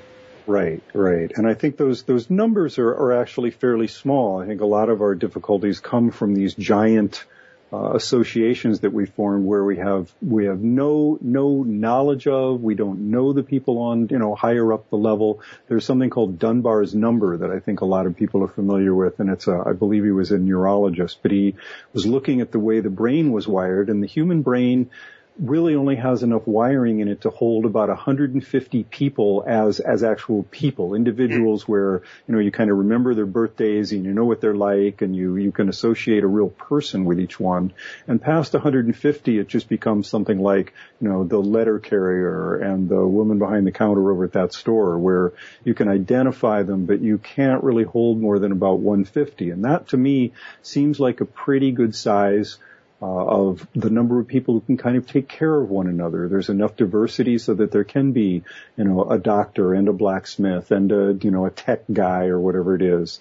Um, in, in about 150 people, and if we get much larger than that, then, as you've said, you, you, it, it buds off, it fissions into a, you know, another group that, that grows up to that size. And what always happens is the person in power who wants to maintain power will then realize the key to my maintaining power is to make sure as few of these people know each other as possible and to make sure that the person that's receiving the distribution feels like the guy that gave it to him is the enemy and the guy that gave the distribution feels like the guy that received it's the enemy even though I'm the one that did it to both of them and as long as they're mad at each other they're not looking at me Right. That's the, the classic power uh, method is to, is to divide and conquer. Keep other people mad at each other and you can keep them divided. And we, know, we need to learn. It's why I, love the uh, the meme of the the 99%, just helping us recognize that, you know, most of us really are part of this larger group that that is not getting anywhere near the the right proportion of benefits. That, that the 99% need to stick together and and you know and help each other rather than continue to wish that we could each be a member of the 1% someday, because that that ain't gonna happen. We need to recognize that we need to create a society in which we're happy with what we have now rather than waiting for that promotion or that bigger house or these things that, that allow us to remain unsatisfied right now, praying that someday we'll, we'll be satisfied. It's, it's get ourselves satisfied now with what we have because it's, it's not really going to change. It's not going to be better in the future if we don't make today a really good place to be. What are some ways you think we can, can really begin to do that on a concrete level? I mean, one of my issues is that whenever I start thinking about what can be done, I realize that the, the advice that I've given young people who are a little bit too starry eyed about government fixing the problem is true. And that is that I always tell them sooner or later in your life, you'll find something that not only are you upset about, you'll decide it's your thing to do something about. And you'll go out and you'll decide to figure out what to do about it. It'll take you a while. You'll figure out a plan. You'll come up with an action idea. You'll say, this is my, my thing. It might or may, may or may not pass muster, but sooner or later you'll find something that does. And then you'll realize my first challenge is economics. I need money to get this done. And you'll find out a miraculous thing about money. If you want it to put in your pocket, hard to come by. You want it to do things for other people, it's actually not that hard to solve the financial problem. So you'll get funding or you'll find the money or you'll do whatever it is. And then when you start enacting the solution, you'll run into the second hurdle, which is the big one. And son of a gun, if that's not going to be the very government you have faith in. And yeah, you can do things to work through, work around, like you've talked about already. But I often find like, well, if the energy that was spent to appease these people and get around it and do a halfway solution was actually just put to the solution, boy, we'd get so much further so fast. Because we have people trying to raise pigs on pasture and some idiot coming by and saying, well, they're cold. Well, they're pigs. They live outside. That's what they do. There's six and a half million of them in Texas running around the desert with no help whatsoever, and they're okay. So I'm pretty sure this guy's pigs are all right. So how do we begin to really combat that, not just theoretically, but with actions? Right. And those, I mean, those are, those are kind of our big issues. And this, this again is where, you know, I keep looking at the local scale as, as the leverage point, whether that just means, you know, I mean, local, local to me is like, who's going to take care of my dog when, you know, when I'm, when I'm out of town or something like that. It's, it's, it's not, you know, someday I will have a community, someday there'll be, you know, people around taking care of me. It's, it's right now today. Who is, who is my community? Do I know my neighbors? Have I met them? So they're, they're very, very small steps to make, just little things like that. But I think a, another important part of it is, is really getting to understand ourselves better and understand what, what each of us um, what the special abilities of, of each each of us is because I my my life changed so much when I finally paid attention to the things that gave me joy in life rather than doing what was expected of me. I was very much brought up in a family where there were things that were expected of me and I was supposed to make a certain amount of money and have a certain kind of job and be a certain way. And it wasn't until I really started looking at, you know, when I was like 40 when this happened. Um, look at what really gives me joy in life and what lights up other people when I do it, uh, and those sorts of things. This this idea of you know, what, what, what real, you know, it's, it's the, it's the old cliche of follow your bliss in a certain way. And you can become of so much service, so much more value. Um, and that, that to me is the heart of it is how do I become a valuable person? Because if I'm of value, I'll be taken care of. The rest of the community is going to want me there as opposed to, you know, how do I get what's going to make me, me feel safe? It's, it's how do I, how do I find a place where I'm of value? And usually you can spot that by what do you love to do? What really brings you joy? Because if, if something brings you joy, the chances are there's somebody else out there, a few other people out there to whom it will also bring joy. So that's the indicator for me is what feels good, what's fun, what am I really good at, and then how can I use that to give something to the community so I'll be supported. And that's, that's kind of the level that I'm trying to encourage people to work at is, is let's all be valuable together and we'll each be able to give other people all the things that we need. And instead of me trying to take care of myself, I got 50 people helping take care of me and I can help take care of, of lots of other people as well. How do you see that progression continuing? I mean, I am starting to get really encouraged by that. It sounds so simple. It sounds like it's a drop in the bucket, so to speak. but what I've started to notice is that it seems like the numbers of people that think this way not just in permaculture, but certainly the permaculture community seem to be swelling. They seem to be heading toward critical mass. That it's a lot like when when the internet started and and I remember being part of that whole you know we're gonna we're gonna be able to to build businesses here and people were whining that it wasn't coming fast enough and it was like just just be this is coming. This is it's gonna take time before people you know are able to realize they don't have to be spammed by in their real mailbox by AOL with a disc to be on the internet. It's gonna it's but it's coming and you could see it was coming.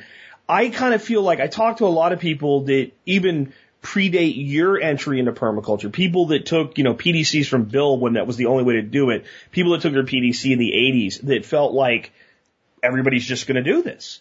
and it didn't happen and then it didn't happen. And it seems like a lot of what they were expecting is starting to happen now. Like it's a different vibe, I think, than it was 20 years ago. Yeah, I, I think it is, and and something I, I really have been noticing. Um, we we spent my wife and I spent 2010 to 2012 kind of being nomadic. We were traveling around the country, staying different places, uh, and we we wound up in campgrounds and RV parks and things like that. And I was really exposed to a lot of people who I normally wouldn't come in contact with, and everybody felt like there was something really wrong that, that the future was not looking rosy. And they all, you know, everybody was pointing the finger at different people. It was Obama, it was the Tea Party, it was, you know, it was somebody else's fault. But everybody we ran into seemed to get that this, this culture is just not really working anymore. It's not very satisfying. And I, I think we're approaching this critical mass of where people really are getting that, you know, their, their salary isn't going to keep up with, you know, with inflation or with the Joneses or with the rich or anything like that. And they're getting that, you know, they're, well, all, all of these pieces are coming together where if we just keep doing what we're doing, it's not going to work out that well. And so people are really starting to look at, you know, and, and need now, need an alternative. I think 15, 20 years ago, permaculture was a cool thing to do you know, was, hey, it'll be great to be more self-reliant, to shrink my energy footprint and these sorts of things. But it was an, it was just an option. You know, it was a lifestyle that you could take on as opposed to now where I think it's, it's needed. It's like if you want to have a better life, you're going to have to do something that looks a lot like permaculture or you're going to be, you know, stuck on this treadmill and potentially squeezed out and among the growing ranks of the unhappily unemployed. uh, and, and I would rather see people happily unemployed as far as the system is concerned. And, you know, so I, I think we are, we're reaching this critical mass of dissatisfied people who, who are looking for something else. And what I want to do is create these beautiful, delightful, sexy, fun, food-filled alternatives where when someone starts to freak out or feel like, you know, oh, I'm, I'm losing it or my job's not going to be there or I'm unhappy, we can just say, here, doesn't this look wonderful? Come on over here and help us and we'll show you how to do it and we'll show you how to set one of these up yourself.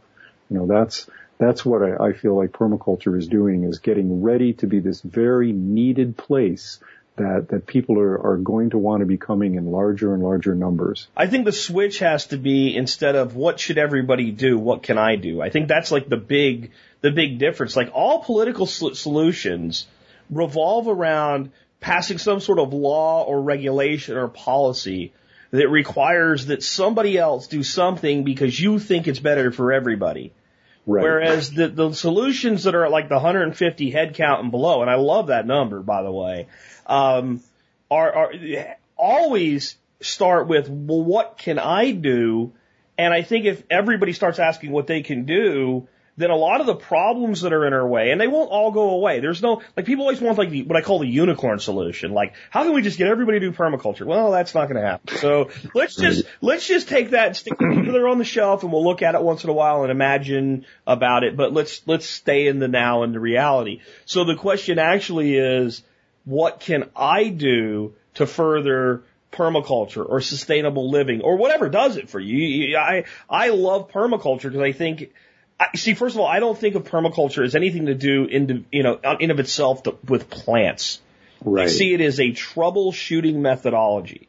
It's right, a, exactly. method of thinking where I look at any problem and then I use a process, just like a mechanic does to figure out what's wrong with a car, to figure out how to fix it. But unlike a car that has a very specific troubleshooting chain, it's a dynamic organism and all the options are available but I'm right. going to be methodical in how I take it apart and put it back together.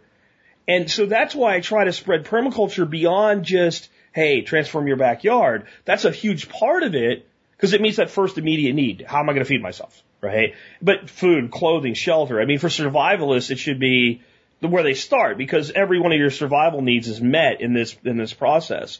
But if we can get people thinking about fixing things, then we're not going to have to worry about the HOA eventually. Let's put the eventually in there. That's going to bitch about your yard. Because as soon as everybody starts trying to, like you said about drought, fixing things, if you start trying to fix the drought problem and you have a Bermuda grass yard, you can't help but realize, you know what, that's gotta, that's gotta go. At least some of it has to go. It can't all be there.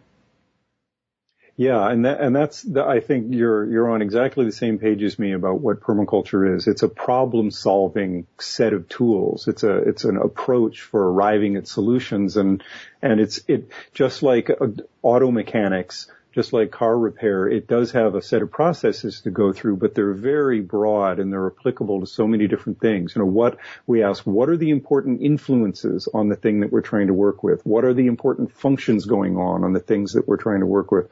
What are the patterns that are in place on the thing that we're trying to solve? And then we can figure out what strategies to develop, which of all the many different tools we've got out there are going to be the most appropriate. And that's, that's why there's room for, for just about everyone, you know, for really everyone in, in permaculture is that whatever skill set you've got, whatever thing brings you joy that you really love to do out in the world, whether it's grow food or you know, repair computers or whatever it is, um, there's a place for you to apply those skills and, and be of value in this larger picture with these other 150 people or whatever it is. But right, it's, it's what can I do to make this situation better? That's, that's the question that, you know, that we need to be asking rather than, you know, how can we get some piece of legislation passed that's going to fix it? Because that's at such a large scale, you know it's going to have unforeseen consequences where if, if I understand what I'm working with on a personal level, I, I know it well enough to know that if I do this, that's going to happen. And if I do this, that other thing's going to happen. So which one do I want to do? I also love that I think permaculture is based on ethics and principles, but not rules. Uh, and what I right. mean by that is like if I'm building a house, there's certain principles I have to follow or it will fall on top of me and kill me. Now, contrary to what the government might believe, if I'm going to live in there, I don't want it to fall on me and kill me, so I'm going to not violate those principles unless I don't know how to do it right. And if I'm building houses for somebody else, I don't want it to fall on them either because then no one's going to come to me to get a house built anymore. So I'm going to follow the principles whether there's a rule or not. But a rule would be that the house has to be square, the house has to be built out of sticks, it has to be insulated a certain way, wired a certain way.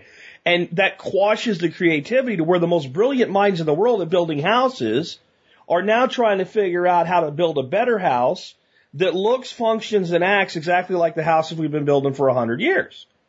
Well, there's no way that their true ability can shine through with that because they're trying to build a square house made out of pine. You know, I mean, or, okay, we're going to use uh, insulated panels, but yet we're still going to build a box. It's still going to look, we still want it to fit into the HOA community. And what we have to really kind of do is get people starting to ask if we just threw away everything and started with a bare piece of dirt, how would we design a neighborhood? Right. With what no would you arrive at? But we're going to have mm-hmm. ethics and principles. Yeah. Yeah, exactly. It's it's really it's arriving at a solution rather than either imposing one that we already know or using a cookie cutter. It's what's going to be the best thing to do in this situation. And when you first get started out, of course, that seems a little scary. You know, whoa, we've got to figure everything out. But but by using the the principles of of good design, principles of permaculture, we already have ruled out a lot of things that aren't going to work. So we can really focus on this solution set and work very quickly to a great design for whatever the, the situation is. We can look at what hasn't worked in the situation, what has worked in the situation, and uh, and then just apply those with modifications and coming come up with these wonderful novel solutions that are are really appropriate for exactly that setting, whatever it is, that context. I mean, let's say we do a little thought of experiment here, right? We're going to create Tobyville, right? So we've got a, a, a, a 20 acre piece of, of, of field and it, it's, it's somewhat isolated and we're going to develop a community there. I mean, the first thing we're not going to do is we're not going to run a pipe 40 miles away to bring water in and have a pipe next to it going 40 miles to take poop away. So then we have to start with, okay, well, how, if we're going to have a 40 acre, how many people can live here? We're going to follow ethics. We're going to set limits to population and consumption right? We're going to take right. care of our care of people, and we're going to say, well, of that number of people that can live here, how are we going to deal with their waste? And how are we going to deal with their water? And I don't know exactly what the answer to that would be because it's climate specific, it's people, there's social design components there, but we, we absolutely know what it's not going to be. It's not going to be the current solution. And if we put 20 people and said like two per acre or 20 families and did some common areas and whatever, we're not going to put in 20 septic tanks either and 20 Right. wells. So Right. that's exactly what any subdivision would do. You'd either pipe it in and pipe it out, or you'd put in one septic tank and one well per dwelling. And that's absolutely not what we do. And it, so immediately you know that we have to come up with a different solution. Right. You're, you're looking at just what are the needs. You know, the needs are, are their basic human needs are pretty simple. You know, there's food, water, shelter, and then there's things like security and justice and things like, there aren't that many of them. And what, what permaculture helps us do is identify, right, what are the needs in this particular context? If we've got the waste for 20 families, then what scale is the best solution going to operate at for that group of people under those circumstances in that climate with that geography?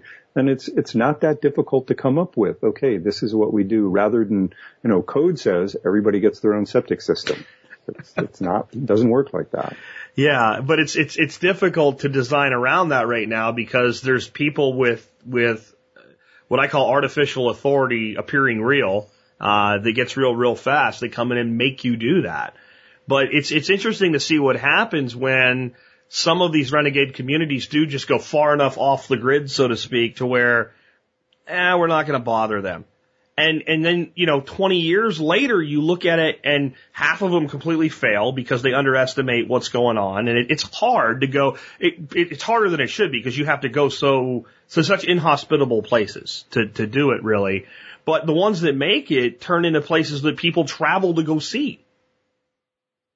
Yeah, exactly right. They become the models, and that's that's what what we're looking for is is models of the solutions that that work. And yeah, there're going to be a bunch that don't because we we're we're creating something new. We're trying to we're trying to turn this culture around, and there there are going to be some failed experiments, but boy, are those successful ones going to be really valuable to us, and those become the models for the other. You know, get successful on a small scale, and then repeat those successes until you're operating at a larger scale. Well, isn't that what we deal with all the time too? Like if you do something and it doesn't work, they say, see, and it doesn't work. Where uh, the, the supposed solutions fail every day. Right? You know, say, well, anarchism can't work because there'll be crime. Well, I don't know if you've read the crime blotter in the newspaper, but there's, there's crime all the time where if there was no speed limits, there'd be wrecks all the time. Saw three yesterday. I mean, so there's like this nirvana fantasy that if you don't get it bang on right every time, that then you just, everything's wrong about it and we need to stick to what we have. Well, we haven't progressed as a species by doing that. It, it's always been the people that say, whatever you say can't be done can be done. It's what took man from not being able to use mechanized flight in a hundred years to walking on the moon. That wasn't because we said, let's, let's, let's use a horseless carriage to get to the moon. Right? It took a rocket. Right. And that, that is what we do. You know, we, we find these novel solutions that, right, you can't, you can't just say, you know, we're not going to do that because there would be problems with it. We already are living with a problem set and part of, part of the difficulty is that many of those problems are so in the background for us that we forget that they're there, that we forget that there is corruption, we forget that there are losses, that there's homelessness or whatever, you know, whatever those background problems are, that a, that a new system is going to have its problems, but we've already kind of made our peace with so many problems now that, that could be dealt with, with, with newer, smaller scale, you know, more equitable systems. Sure, we'll run into some problems too, but, but they're solvable. That's the thing. If you can identify them, I, I, I don't believe that, that at, at small scale there is any such thing as a completely unsolvable problem. It's just at large scale that we run into things that, you know, that, that they're calling predicaments where there actually isn't a solution. But at small scale, I'm, I'm pretty much in the camp that, that just about everything is solvable. I think a lot of the things that we rely on the, the state to do in its various forms today, we should be doing ourselves. For instance, conflict resolution. So if you and I had a business dealing and we decided we couldn't resolve it and we went to the state, the state doesn't care about an equitable solution. It cares about law, code, contract. And it, and we both go to the state and we say, tell us who's right. And they say, okay, very well. Toby's right, Jack's wrong. Here you go, Toby, you win, and it's over. Right. And it, it costs us both the dear Lord's fortune, time and energy and resource to do it. And the state never says, Mr. Hemenway, would you be open to the following? And Mr. Spirko, would you be open to that? Oh, n- no, but you're, you know, if there's any hope, okay, why don't the two of you go away for 24 hours, come back, and, and, and tell me what you think about that? That would ha- be how a, an impartial arbitrator with both sides' interests at heart might handle that problem. And I think in a 150 person society, instead of right or wrong, if you got, you know, one guy that was leading the session with a whiteboard and a marker and everybody Right. shouting out solutions, it's mm-hmm. inconceivable that after 15, 20 solutions were issued, that you and I wouldn't go, you know what, that third one, I could live with that. Yeah, I could live with that. And now our relationships preserved because we've leaned on the community to help us work through a problem rather than fix it for us. Right. And, and often with those sorts of solutions, you come up with something that, you know, you and I would look at and go, Hey, that's better than anything we would have come up with. That works for both of us Sure. or something like that. Yeah. Yeah. It's the scale that matters again. And we don't parent that way if we're smart parents either. You don't just say, Johnny, you're right, Susie, you're wrong, go away. Right. Right? You always make Johnny and Susie try to kind of get along. And I guess the larger community is a larger family, but once you get to a certain size, I ain't got time for that, right? I just gotta, you know, as long as you both pay your taxes and go away, I don't care. Yeah. Yeah. Exactly. That's it. Great. So what, what's, what's the, what's the next plans for, for Toby, man? What are you, what are you going to be doing in the, you know, coming months? Right, right. Well, I've got a pretty exciting uh, deal coming up in July. A, a new book of mine is going to be launched. Um, it's called The Permaculture City, and it's a book on urban and suburban permaculture. That it's really about, you know, how do we scale permaculture into urban areas. And what what was fun for me in writing it was that I realized that food is a pretty small piece of it. So there's there's only there's only three chapters of the book that actually about gardening and growing food, and even one of those is is growing food in community. And a lot of the book is really looking at the people issues in urban areas because because that's the biggest resource in any city is or town even um, are the people. So a lot of this book for me is kind of taking permaculture into the the most innovative and interesting places that permaculture has been going, the social side, the livelihood side, um, the the side looking at you know more equitable distrib- distribution of resources and things like that. So it's uh, it's it's coming out in July called the Permaculture City, and I'm super super excited about it. I'm a little nervous because it's new territory for me and it's new territory for permaculture, and I hope it's going to go over well. Uh, but so far the publisher likes it and everybody who's read it um, likes it and it, but it really is carrying permaculture into what we call the invisible structures, the, the livelihood, the social side, the how do we, how do we learn to work with each other when we have a lot of different interests going on and we're living in fairly dense areas. So that's, that's uh, going to keep me pretty busy when that comes out in July, the book launch and doing book tours and, and um, kind of babying, you know, nursing that into existence. So it sounds like there's a lot of social design built into this, and that's that's something that I came to a little bit later in permaculture and really developed a a, a real understanding that that was where the magic was because you you need buy-in from communities to get things done. And I'm not the most diplomatic person, so I tend to let other people do that, but that's knowing your strengths. But it's Right. important to understand it. And it's weird how it comes at you and then you start thinking about things at a much more personal level. So the first person I ever heard use the phrase social design was Dave Jacke on that awful project in Montana because of the government, right? Right. But he said that, and then when I was doing the design on my property, eh, something so stupid like that, or not really stupid, but but leads to these like these little things that you would never think of before. I'm putting up a couple pecans in my food forest. I need a buffer zone for the juglone. I look up all these different things that can tolerate the juglone from the pecans to plant around them. And one of the things I find is mulberry, and I think mulberry is great. And then I think, yeah, but if I have red mulberry or purple mulberry over there, the birds are going to crap all over my neighbor's house. Mm-hmm. Right? So I'm going to put a white mulberry in there because the birds won't, you know, won't do that. And then I, Sure. I went, hey, dummy, that's a social design consideration. You're, you're actually taking in the social interactions with your neighbors to the design.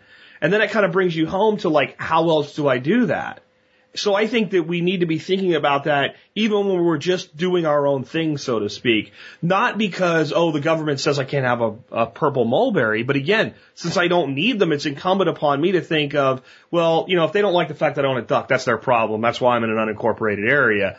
But when it comes to something that actually will affect them, purple stained poop all over their porch, that is that is my responsibility. Right, right. That's it, and that's the that's the interesting edge I think that a lot of permaculturists are coming to, just just like you did, is we realize that that design of any effective system really has a lot to do with the people who are in it, and that's often not just us and our families; it's our neighbors, it's the rest of our community that gets affected by it, and so it's it's a it's a really cool, fun place to be working in permaculture, is seeing how the the things we've learned from from ecological systems really apply to human ecology just as much. And I think it even translates up into like big things too, because like everybody loves a Loess Plateau, right? Look what China did over there, and they have one of the most right. oppressive militaristic regimes for a government that exists. They can tell people you're doing this and they're going to do it or you're going to go to prison or whatever, or going to work camp or what have you. And even there, if you watch the documentary, they, they acknowledged they had to get the buy-in from the people on the land to not graze certain places and things like that for the project to work. They had to understand how it benefited them because even the totalitarianism they had only goes so far in something that remote and that big and that grand of scape. There had to be a social design there. So if, if, if China with a military willing to turn on itself is, is, needs to consider that then we need to consider that in the most basic things that we're doing. Right, exactly. You got to get buy-in, and that's that's the social side. That's that's you know how can we how can we use this to benefit other people? How can this become of service to others? You know, and again, how do we become of value to our community so they want this cool stuff to happen? How do you think we balance that with this reality? There's a lot of things that people do that are technically things they're not supposed to do. But because they don't talk about it, they don't throw it in anybody's face, they just kind of go off and do it on their own, plant a bunch of black locusts around the circumference of the property with some Rosa rugosa on the other end of it. No one comes in there, everybody leaves them alone. But trying to be a good steward, you start inviting people in and then you invite the wrong person in and they see that and they make a phone call. Department of Making You Sad shows up. So how do we balance like getting the, the local community involved with like not being interfered with doing basic simple things that we we shouldn't have to worry about doing but we do. Right. And that's that's the big question. I mean that's that's an issue. And this is where i think this idea of of legal but illegible comes in mm. that that doing things that are a little bit under the radar um, you know again a whole series of strategies. Sometimes you can put in a composting toilet and and it won't be a problem. Other times, maybe you have to go buy the expensive composting toilet just to be that model for your neighborhood that gets the code changed so that composting toilets are, are legal. You know, it's, it's that picking your battles piece of, you know, what, what are you, where are you willing to push the envelope a little bit? So again, it's, it's, it's very context oriented, but what are, you know, what are the little victories that we can get? What, how much are we willing to push?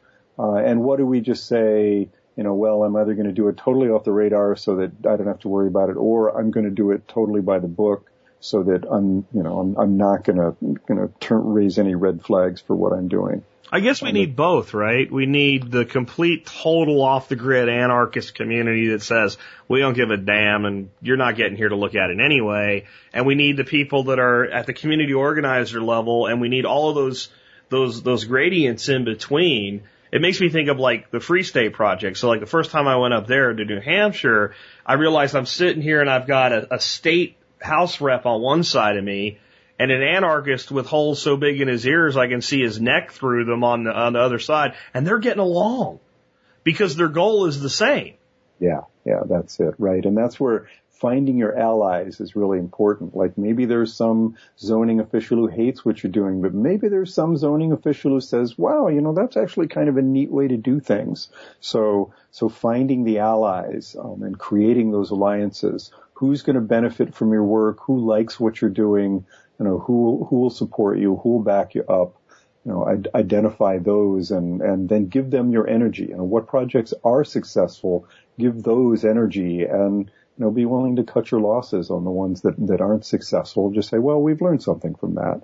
So putting energy in the places where it's really going to help, learn to identify those and then, and then giving them energy, giving them support. I think at the political level, that's where you really have to be targeted because I think whatever you do about the next presidential election is about equivalent to peeing into the wind on an electric fence. Yep, I mean, you might it. hurt yourself, but no one else is going to care. But some people might laugh at you while you do it, right? uh, exactly. But I do think, even though I'm very anti-political, that there's a place for that political activity, and at a town level, at a you know county level and below, that you can get a lot done. And I also look at it this way, like government is this huge force that we, whether we like it or not, whether we you know want to acknowledge or not, it's there. We have to accept it. I, I don't want tornadoes, but I have to build my, my home to withstand them because I live in Texas. So it's there. And it makes sense then that you take the local government and make it stand up against the, whatever the next layer above is while you go off Right. your thing. That buys Right. you time to where you can get it to the point where everybody in the neighborhood goes, well, we, we don't want that to go away now. Right? Yeah, So I, I think it'd be interesting, you know, when you hear these things about, you know, they go tear out some person's front yard garden in, in Oklahoma City or whatever. If there were like 800 people standing in the front of that yard going, yeah, I don't think we're letting you do that today. Right, that's it. And it's it's those sorts of things, you know, get get it in the newspaper so that as as we said near the beginning of the conversation, so that the the politicians and the decision makers realize, oh, if we do that, they're you know, we're not going to get voted for next time. Absolutely. Well, again, I appreciate you being on the air with me today, Toby, taking your time to be here. Uh, I've really enjoyed hanging out with you the couple times I've gotten to. Uh, again, you want to tell people how they can find out more about what you're doing. I know you got a PDC you're teaching this fall or something like that and, uh, uh, what have you. Yeah, yeah. My website is patternliteracy.com, just those two words, patternliteracy.com, and I put the various things that I'm doing uh, up on the website. Uh, you know, Facebook page, the usual stuff like that. But um, I'm I've after writing this book, I didn't do a lot of new articles on my website, but I've got a few ready to go that are going to be posted on my website shortly, and it also has a list of my my events. I'm speaking in various places around the country over the next six months, and doing a permaculture design course up in Seattle that meets one weekend a month that starts in May, and then a couple here in the Bay Area where I live that'll be starting up in the fall. So easy to keep track of me, and I love hearing from folks, and, and always love talking about this sort of stuff. So this has been a lot of fun for me too, John. Well, that was a great interview, and as I was getting the show put together, I was I actually listened to the whole thing myself, and uh, I again I just it's like talking to a friend, and, and I guess one of the great things about the Survival Podcast is is people that are on it, their voice will be preserved, like long after I'm gone, my voice will, but so will all of the guests. And I think that's one of the great things about the modern age. We, you know, we study history, and I think about a lot of these people mentioned in the history segment, and some of the, the, the people that are less known but did wonderful things. And there's no there's no recording of their voice. And if there is, they're like a politician. It's like a politician speaks completely different than a person that speaks from the heart.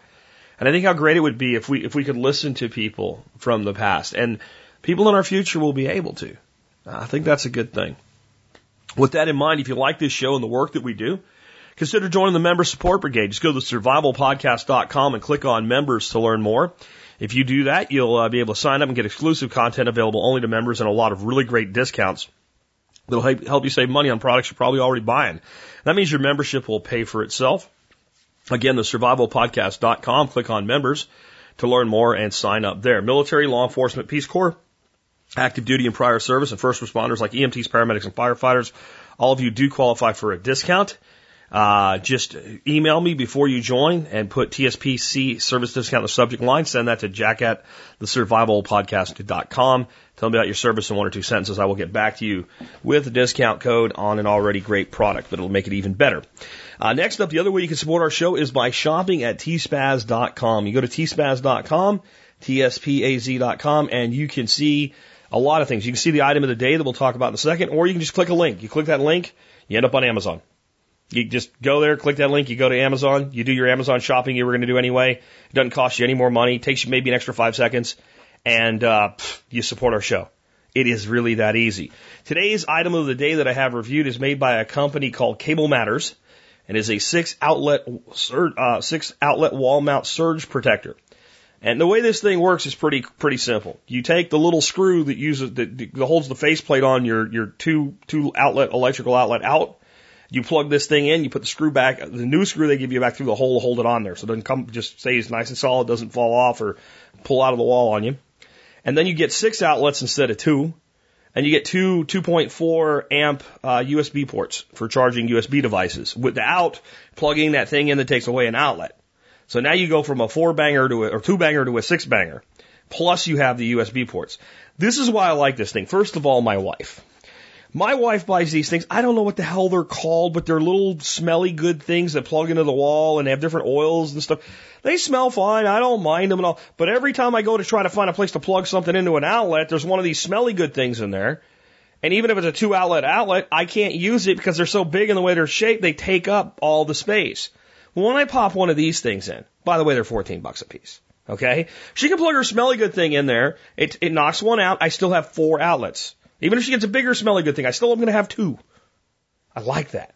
So that's one thing. Then I use these power failure lights that I, I mentioned quite a bit, and I can have my power failure light there and still have other outlets because they also take up too much space. So we have so many things take too much space up.